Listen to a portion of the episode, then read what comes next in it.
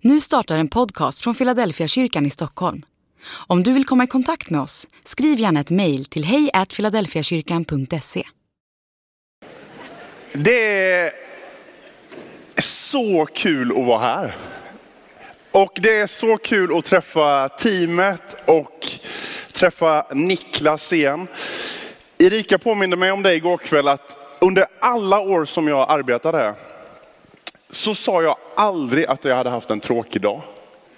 Alltså jag tyckte att det var fantastiskt i alla år. Jag tror till och med det blev 11 år på slutet, men under alla de åren så tyckte jag att det var fantastiskt. Och det finns, när man kliver in i det uppdraget som jag har gjort nu så tänker man, vad är det som gör det möjligt att, förutom Guds hjälp som vi tror på och litar på, vad är det som gör det möjligt att man skulle klara det här? Det är ju den miljön man kommer ifrån. Och det finns ingen som jag har lärt mig så mycket av och fått så mycket av som av dig Niklas. Och det är jag otroligt tacksam för. Så stort tack till dig Niklas. Och tack för inbjudan. Jag fick dröja lite, jag har haft lite hektiskt på söndagarna. Men, men nu är jag här och det känns så kul. Eh, det som också är väldigt roligt att vara i Sverige, det är ju roligt att träffa alla er, men det är också väldigt roligt att alla förstår vad man säger. Jag sa det till Erika när vi klev av planet på Arlanda, att nu vill jag bara, jag vill bara snacka med alla hela tiden. Och det har jag gjort. Jag har pratat med folk på hotellet, på tunnelbanan. Någon kille i morse som var ute med sin hund började jag småprata med. Eh, för när man som vi då bor i Köpenhamn, så försöker vi ju liksom prata någon typ av svensk-danska. Och eh, de flesta vuxna förstår ganska bra vad man säger. Men barnen, de förstår ingenting. Så om man träffar något barn i kyrkan eller om vi umgås med våra vänner och så ska jag säga någonting till deras barn. Då, då slutar det alltid med att de bara tittar på mig med öppen mun. Och så vänder de sig om till någon förälder och så säger de, far, jag förstår inte vad svensken säger. Och då ska man, då ska man alltid liksom bara, shh, lille dräng. Men plötsligt så är man liksom bara helt fri. Men vi kämpar på. Så jag vill bara säga det, om jag nu får någon ny inbjudan så vet man inte att då kanske jag bara talar danska. Så om du vill förstå vad jag säger så lyssna noga nu, det kan vara sista gången. Nu när jag har er uppmärksamhet så skulle jag bara vilja ägna de närmsta minuterna åt att tala om den bästa vän som jag har och som jag någonsin har haft. Nämligen Jesus. Och om du inte känner till så mycket om kristen tro, om det här med Jesus är ganska nytt för dig som är här eller om du tittar online så är min förhoppning med den här predikan det är att efter den här gudstjänsten så ska du tänka att jag vet lite mer om Jesus. Eller till och med att du skulle tänka, ja men tänk om jag också skulle få bli Jesus vän. Känns det okej? Okay? Har du hört det här uttrycket, visa mig dina vänner så ska jag berätta vem du är. Ja, det kan säkert ligga en hel del i det. Alltså om ni skulle träffa mina vänner och ni skulle lära känna deras personlighet, ni skulle lära känna deras karaktär, så skulle säkert alla de tillsammans kunna liksom berätta någonting om vem, vem Erik Andersson är. Och eh, när man får frågan i Köpenhamn vad man saknar, då är det någon som vet att liksom, det finns ett Vasamuseum och Gamla stan. Det är inte riktigt det man saknar när man flyttar, utan det man saknar är ju, det är ju människorna. Det är alla er och det är familj och så är det vänner. Så nu när vi äntligen kom till Stockholm så såg jag till att liksom boka in en hel kväll tillsammans med några av mina absolut bästa vänner i fredags. Och då är det ju bland annat Anders som sitter här. Och jag och Anders vi seglar ihop. Eh, och vi har gjort det sista somrarna. Och sen var det en annan kompis med, Jakob, eh, som också är här, som vi jagar ihop. Och så var det en, en annan kille som jag har gått på alla AIKs hemmamatcher med. Och så var, så, för, så var Josef Marti där också. Och så funderade jag, vad har vi gemensamt? Och så inser jag att vi är både pastorer, så tron är viktig. Sen har vi ett stort intresse till och det är mat. Vi äter ofta och vi äter mycket. Och så var det några andra kompisar med som jag har känt sedan jag var 20 år gammal. Alltså halva mitt liv. Jag blev liksom vuxen tillsammans med några i det här gänget. Och det var, vi hade en fantastisk kväll tillsammans. Men, men om man tänker på Jesus, och så tänker man på de vännerna han hade runt omkring sig. Om man skulle se på dem för att få avgöra på något sätt, vem är Jesus? Så inser man ganska snabbt när man läser om dem att de påminner ju inte alls om honom. Alltså man skulle ju kunna föreställa sig att man tänker att det är Guds son Messias i mänsklig gestalt, att han skulle umgås med människor som ni vet, levde i templet 24-7, som kunde recitera den här boken utan till, som hade allt på plats i tillvaron, aldrig failade i relationer och deklarerade i tid. Men så läser man evangelierna och så inser man att det är ju precis tvärtom. Det är som att nästan, Jesus nästan har bestämt sig för att umgås med människor som påminner så lite som möjligt om honom själv. Och det är människor som lever röriga liv, som inte får ihop det. Och det är som att Jesus föredrar att umgås med just dem. Och många av oss har ju hört, om man har gått i kyrkan en tid, att det är ju det här, inte alltid vad Jesus sa eller vad Jesus gjorde, utan faktiskt vilka han umgicks med, som skapade en hel del problem för Jesus. Jag skulle vilja läsa vad som Lukas säger när han beskriver det här. Vi läser från Lukas 7 och vers 34. Människosonen har kommit och han både äter och dricker. Och då säger ni, se vilken frossare och drinkare, en vän till tullindrivare och syndare. Det som är intressant i den här texten är ju vem det är som ger Jesus det här smeknamnet. Alltså vän till syndare. Det är ju hans kritiker. Alltså de som var skeptiska till Jesus, de som var hans motståndare.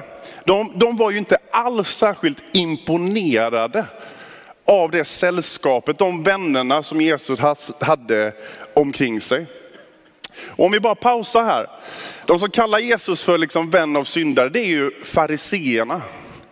Och eh, det är ju den här religiösa gruppen som, som hade otroligt bra koll på det liksom religiösa och andliga systemet. Det fanns över 600 regler och lagar man skulle kunna följa och hålla sig till. Och den här gruppen de satte ju en stolthet i att kunna sätta check på det mesta. Det var liksom det som var det som gjorde att de gick med rak rygg och höjd panna genom Jerusalems gator. För de hade det mesta under kontroll. Problemet var ju bara precis som för oss ofta. Att när man fokuserar så mycket på det yttre, alltså att det ska se tillrättalagt ut, det ska ju vara bra.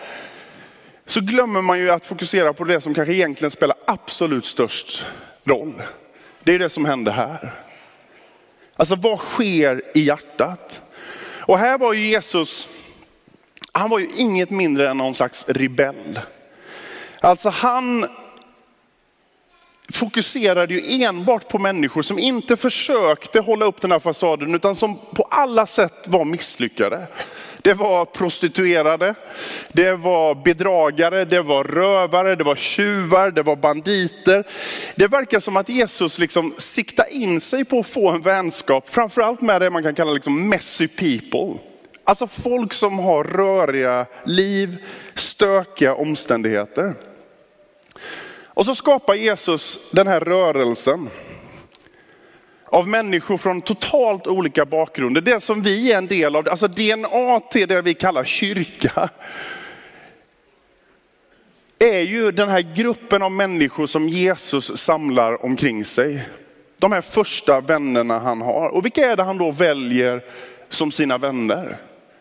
Vilka är det Jesus tänker, det här ska utgöra liksom plattformen till den världsvida kyrkan? Ja, det är ju tolv ganska unga killar. Och de headhuntar man och när man ska försöka se på något sätt vad är det han använder för metod så är det svårt att se någon logik i de här valen han gör. Det är ju ytterst bristfälliga personer. Han väljer en som sin närmaste man som kallas Thomas och vi känner honom som Thomas. Tänk att välja en medarbetare som alltid är skeptisk till dig. Som alltid ifrågasätter dina motiv och är osäker hur det kommer gå. Det är en av hans närmsta medarbetare. Och så tar han en annan kille som säger sig vilja vara den som är närmast och sen är det väl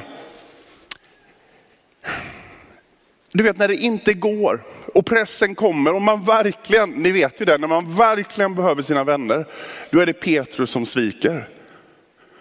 Och så in i den där absolut kärntruppen så väljer han en kille som när han kan tjäna pengar på Jesus, då säljer han honom till döden, Judas.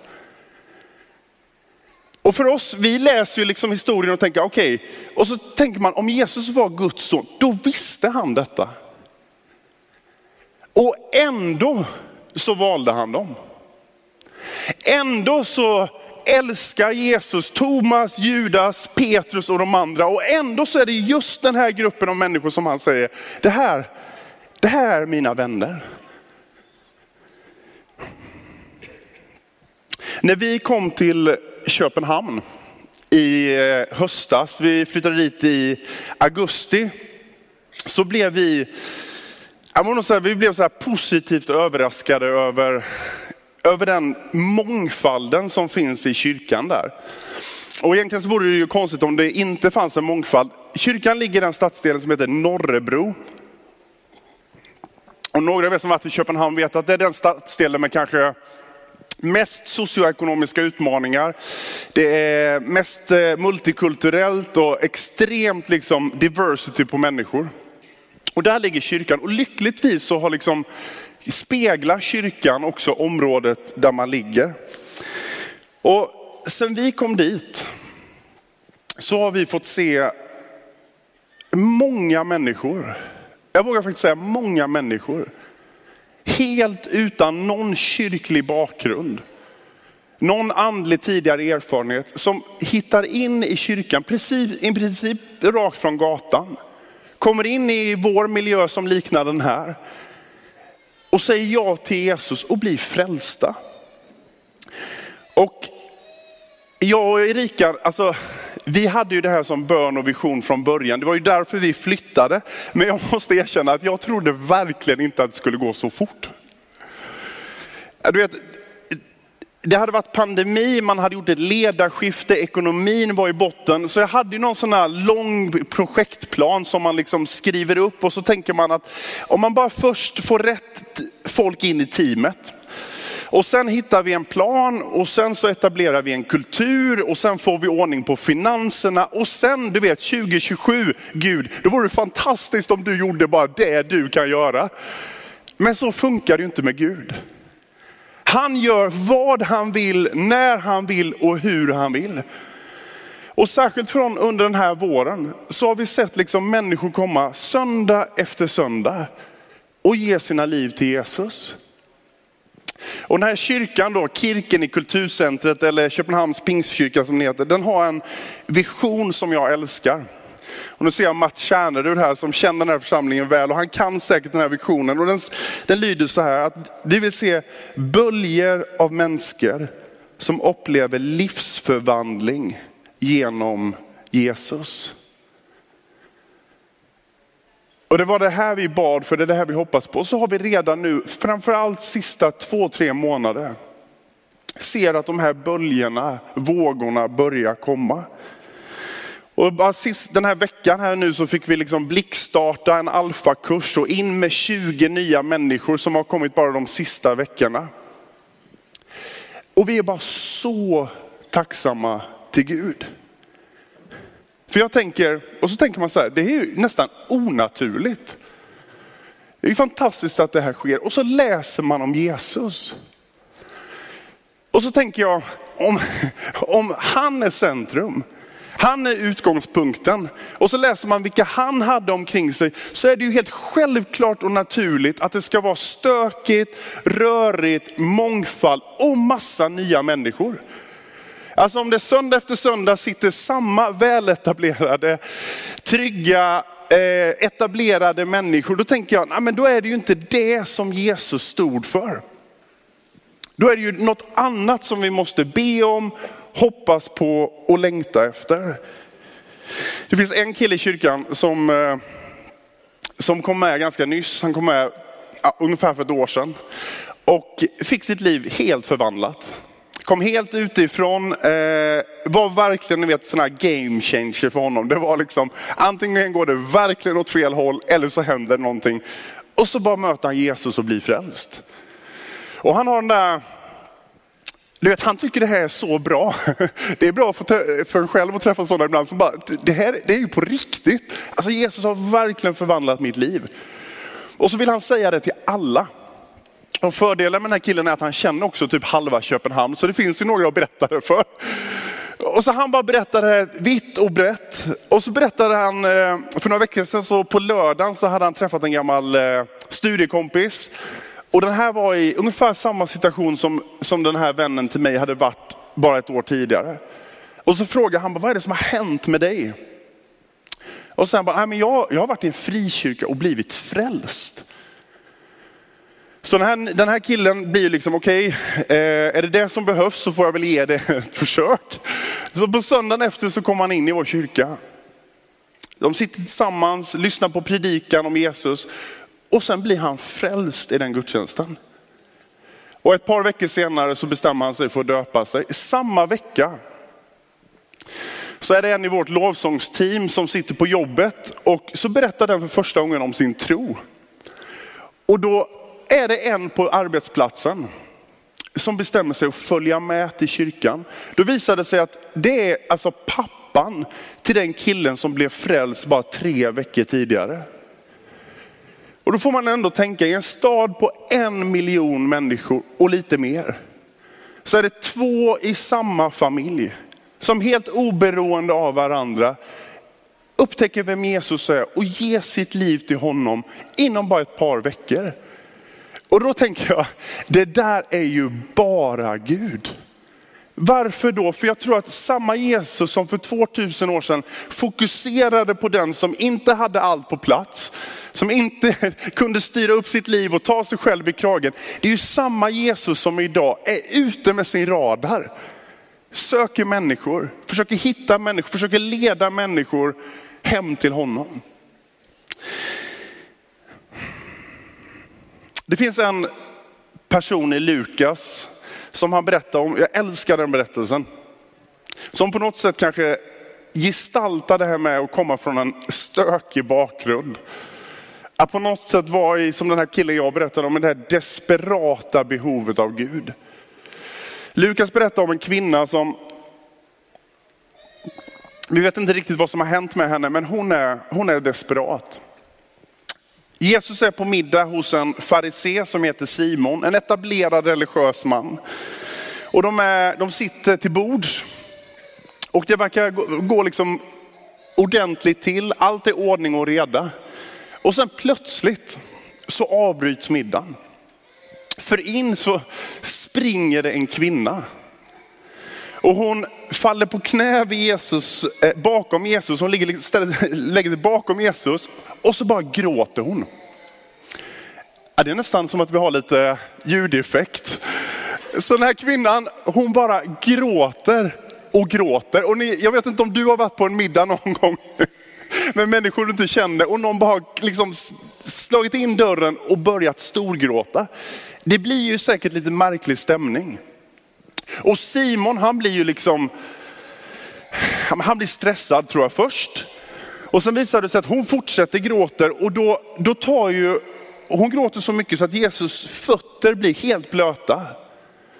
Och helt opassande så tar ju den här kvinnan sitt hår och torkar av Jesus fötter. Och så smörjer hon in Jesus fötter med, med någon typ av balsam. Och då är det ju självklart för Simon att Jesus kan ju inte vara Messias och han kan ju inte vara profeten. För om Jesus hade någon typ av profetisk känsla så skulle han ju fatta att den här kvinnan ska man inte ha så nära på en middag. Hon ska liksom inte vara så nära att hon kan röra och tvätta dina fötter. Du skulle tagit avstånd från henne. Och så berättar Lukas vad Jesus gör. Vi läser från kapitel 7 och vers 43. För Jesus är profet. Jesus uppfattar vad Simon tänker innan Simon ens behöver säga det. Och han vet att Simon tänker att det här är en kvinna som är för stökig. Hon är den som inte skulle haft en plats bland de etablerade. Simon tänker att hon är för långt ifrån Gud för att förtjäna en plats vid mitt middagsbord. Jesus vet det och han säger till Simon, Simon du har ju rätt, exakt så är det med den här kvinnan. Så stökigt är det. Men vänd mot kvinnan, sa han till Simon. Simon, du ser den här kvinnan.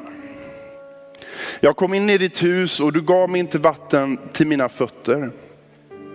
Men hon har vett mina fötter med sina tårar och torkat dem med sitt hår. Du gav mig ingen välkomstkyss, men hon har kysst mina fötter hela tiden sedan jag kom hit. Du smorde inte mitt huvud med olja, men hon har smort mina fötter med balsam. Därför säger jag dig, hon har fått förlåtelse för sina många synder. Ty hon har visat stor kärlek. Den som får litet förlåtet visar liten kärlek. Och så sa han till henne, dina synder är förlåtna. Det som jag fastnar för i den här texten, det är ju att det står att Jesus vänder sig till kvinnan. Men så talar han till Simon. Jag vet inte hur du gör när du brukar ha samtal med någon. Men jag brukar liksom försöka titta på den. Ska jag prata med Urban så vill jag liksom titta på Urban och prata med Urban. Inte kolla bort med blicken. Men om vi tänker att Simon representerar det etablerade. Det religiöst fungerade, där man har struktur på plats. Tänk att Simon skulle kunna representera kyrkan. En sån här kyrka. Så är det som att Jesus tittar på det som fungerar och etablerat och sen så samtidigt, han talar till det och samtidigt så på något sätt vänder han sig till kvinnan som gråter. Alltså allt det där behovet finns. En värld som lider, en värld som går under. Den här kvinnan representerar alla i den här stan som på något sätt inte lyckades med sina äktenskap. Alla de mammor i orten som bara funderar på vad är mina pojkar en lördagkväll och man kan inte riktigt hålla kontroll. Där man känner bara, jag lever inte upp till mallen, jag får det inte att fungera. Och så är det som att Jesus tittar på det som gråter. Och så bara talar han till kyrkan. Se det här. Det är det här jag har kommit för. När lärjungarna får eh, frågan av fariseerna varför, varför Jesus på något sätt hela tiden väljer de här samhällets utkanter så, så svarar ju Jesus så här. Det är inte de friska som behöver läkare utan de sjuka. Och någon vers senare så säger han,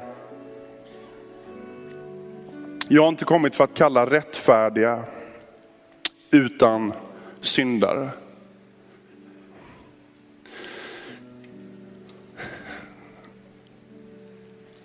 Om du är här som inte kallar dig kristen, eller om du följer med online, så, så har jag bara en fråga till dig. Om nu Jesus väljer de, de här stökiga personerna, han handplockar dem en efter en.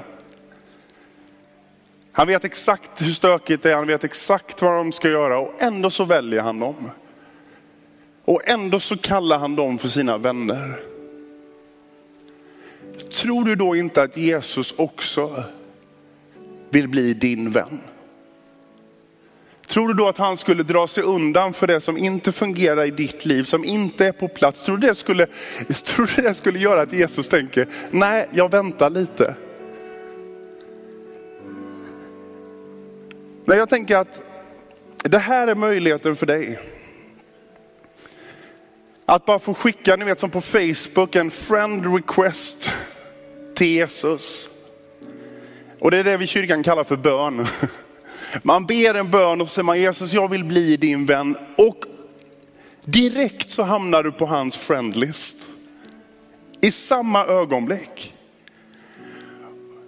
Och då kommer du få den bästa vän du någonsin kan få. En vän som inte drar sig undan för det som är skitigt i ditt liv. En vän som finns där oavsett hur mycket det stormar. En vän som är med dig in i döden och för dig ända in i evigheten. Jesus vill välja dig. Det enda du behöver göra är att be en väldigt enkel bön till honom. Där du säger Jesus, jag ger dig mitt liv. Det är det enda du behöver göra. Får jag bara be alla att blunda en stund och böja era huvuden så visar vi varandra lite respekt.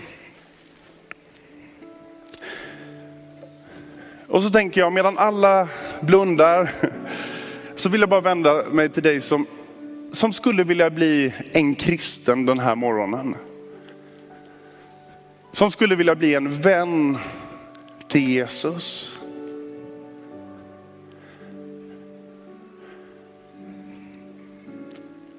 Just nu kan du skicka en friend request till Jesus och du gör det väldigt enkelt genom att bara lyfta din hand. Det är bara jag som tittar. Och då är den här handen en markering till, här är jag. Jag vill också bli en vän till Jesus. Och så kommer jag bara be en väldigt enkel bön. Jag kommer inte peka ut dig, du behöver inte gå fram eller ingenting, utan det är bara mellan dig och Jesus. Så vill du så bara lyft din hand rakt upp nu och säg Jesus, jag vill bli din vän. Jesus ser din hand. Jesus ser din hand. Jesus ser din hand. Och Jesus ser din hand.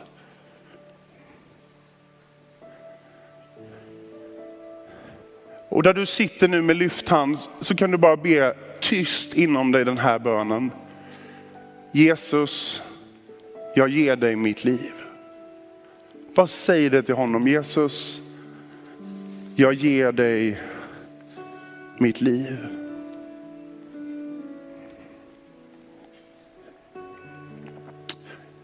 Jesus, så vill jag bara be för var och en som har lyft sin hand. Jag tackar dig för att du är deras vän. Jag tackar dig för att du kallar dem in i en gemenskap, precis så som de befinner sig.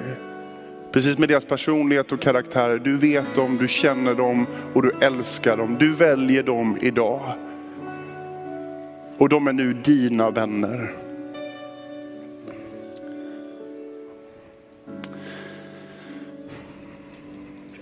Amen.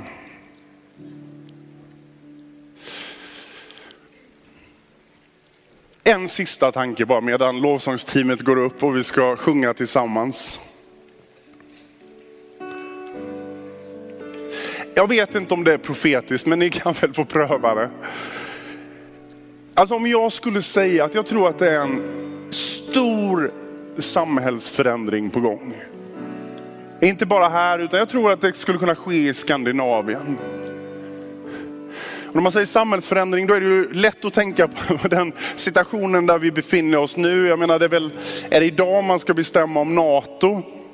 Det är krig i Europa som ni har hört om, det är mycket som skapa, skakar. Så tänker man, är det en politisk samhällsförändring? Och ska jag säga, ja det är säkert också där, men jag tror att det är en annan förändring på väg. Som inte är politisk utan som är andlig. Jag tror att Jesus är för mån om han som sökte den som grät, han som sökte den som inte hade ihop sitt liv, han som bad för sjuka, som inte utmanade makten, men som förändrade världen underifrån. Jag tror att Jesus själv vill göra någonting i vårt samhälle. Och jag tror att han bjuder dig och mig som kallar oss kristna och som en del av det här, precis som jag är. Och så tror jag han bara utmanar oss alla och tänker bara, kanske är tid att bara steppa upp. Kanske det är tid att inte se det röriga som en utmaning och ett problem utan en välsignelse från Gud. Kanske är det en tid som denna när allt annat är rörigt och det pågår andra förändringar. som man ska tänka, jag ska stå för en annan förändring. I mitt personliga liv, jag ska vara som den här killen i Köpenhamn som berättar för någon om min tro. Kanske du och din fru eller du och din man ska tänka, hur ska vi leva ett liv som visar att det här med Jesus, alltså det är relevant och riktigt.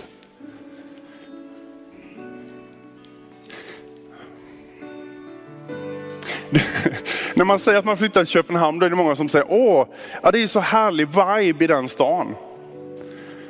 Och det kan ju vara svårt för någon som inte är troende att förklara för dem att det är liksom inte för viben. Man lämnar allt man känner till.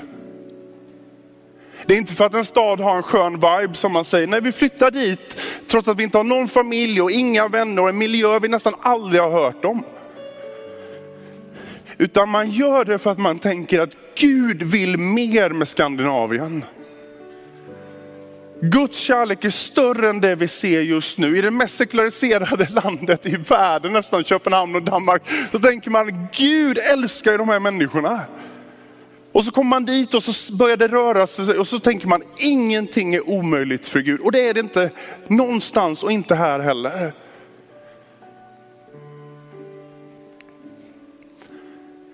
Så jag skulle bara vilja, jag tror att det handlar om ett personligt val som kristen. Och tänka, jag ska vara mer som Jesus än som Simon.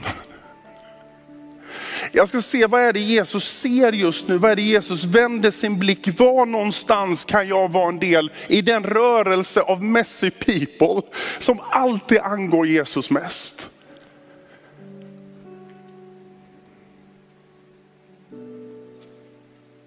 Vi kan bara blunda en liten stund till.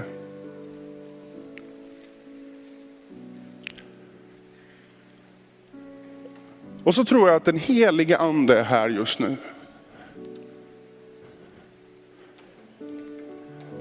Bara öppna dig för den helige ande en stund.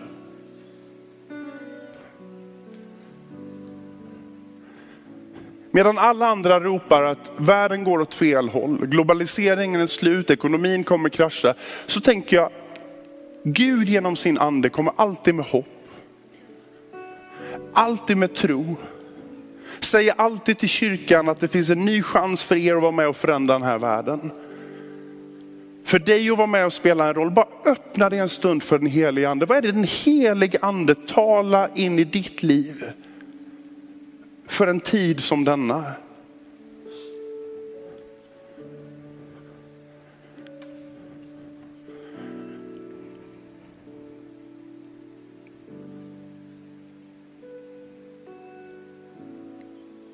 Och medan alla blundar så tänker jag om du är här och tänker, i en orolig tid i världen, då ska jag vara med och sätta på spel. Tron ska inte bara vara en plusmeny i mitt liv. Det ska vara någonting som är med och förändrar mina relationer, mina omständigheter. Jag ska stå för någonting, jag ska peka på hopp när alla ropar om hopplöshet. Jag ska visa att det finns ett ljus när alla talar om att det blir mörkare och mörkare. Om du är här som tänker bara Jesus, jag vill vara med i den där röran av människor. Så när alla andra blundar, bara ta ett beslut och bara lyft din hand och säg, här är jag i mina relationer, på min arbetsplats, i den här församlingen som gör så mycket fantastiskt. I Akalla här och runt om i världen. Vad det än gäller, jag är med. Använd mig. Så vill jag bara be, helige ande. För var och en som lyfter sin hand nu. Låt dem få uppfatta att du kommer med din kraft. Att du kommer med tro för omöjliga situationer. Att du kommer med tro för att det man inte riktigt ser. Förmåga att förmo förklara sin tro för någon som inte är van. Mod att be för någon som är sjuk och faktiskt förlita sig på att du kan vara med och göra någonting. Att bära hopp in i situationer och in i vårt samhälle. När alla andra tänker att det går åt andra hållet. Heliga ande, kom med din närvaro. Ska vi göra så att vi bara ställer oss upp?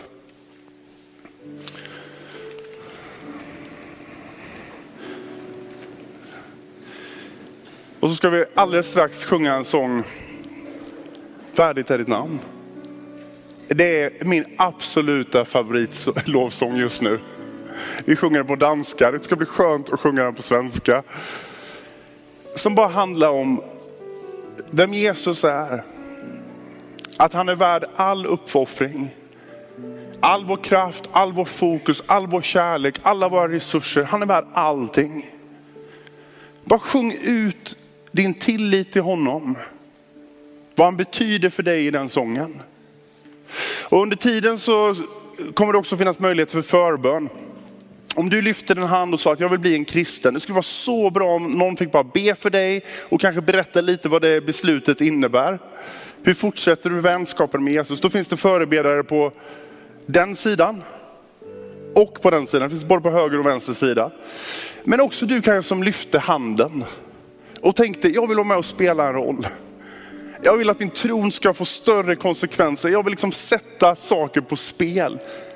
Låt någon lägga handen på dig och be för dig. Och kanske är det så att de till och med har ett profetiskt ord. En hälsning från himlen till dig. Missa inte den chansen. Men nu ska vi sjunga till han som är värd i vårt lov. Värd i vårt fokus.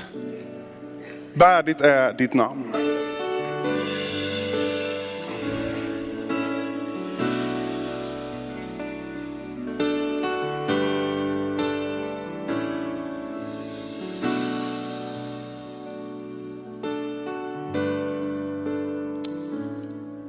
Herre, vi ber när vi sjunger. Vi ber att vi ska få förundras än en gång.